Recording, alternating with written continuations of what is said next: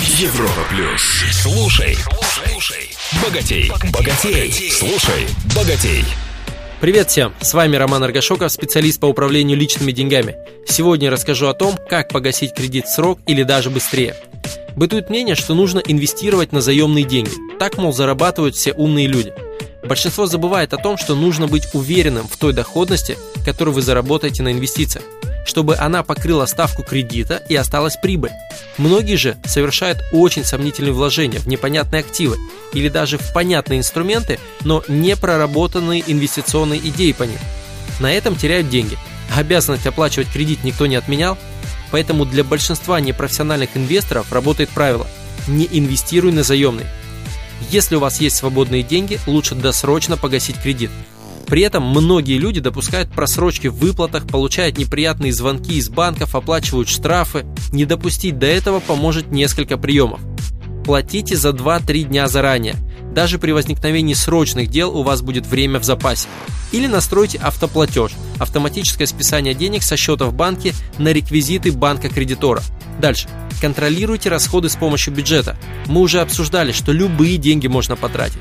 Бывает так, что мы позволяем себе желательные расходы, а потом не остается на обязательные, в том числе и погашение кредита.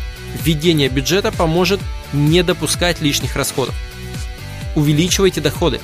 Чем больше вы зарабатываете, тем больше денег можно откладывать при правильном контроле расходов. Досрочное погашение кредита позволит также сэкономить деньги на процентах и на них достичь больше личных материальных целей. Четвертое. По возможности уменьшите стоимость кредитов с помощью рефинансирования. Многие залезают в кредиты на сильно невыгодных условиях, на эмоциях, без тщательного анализа. Если вы из таких, то попробуйте взять новый кредит на погашение старого с меньшей процентной ставкой. Это снизит ваш ежемесячный платеж и общую переплату. И, наконец, последнее.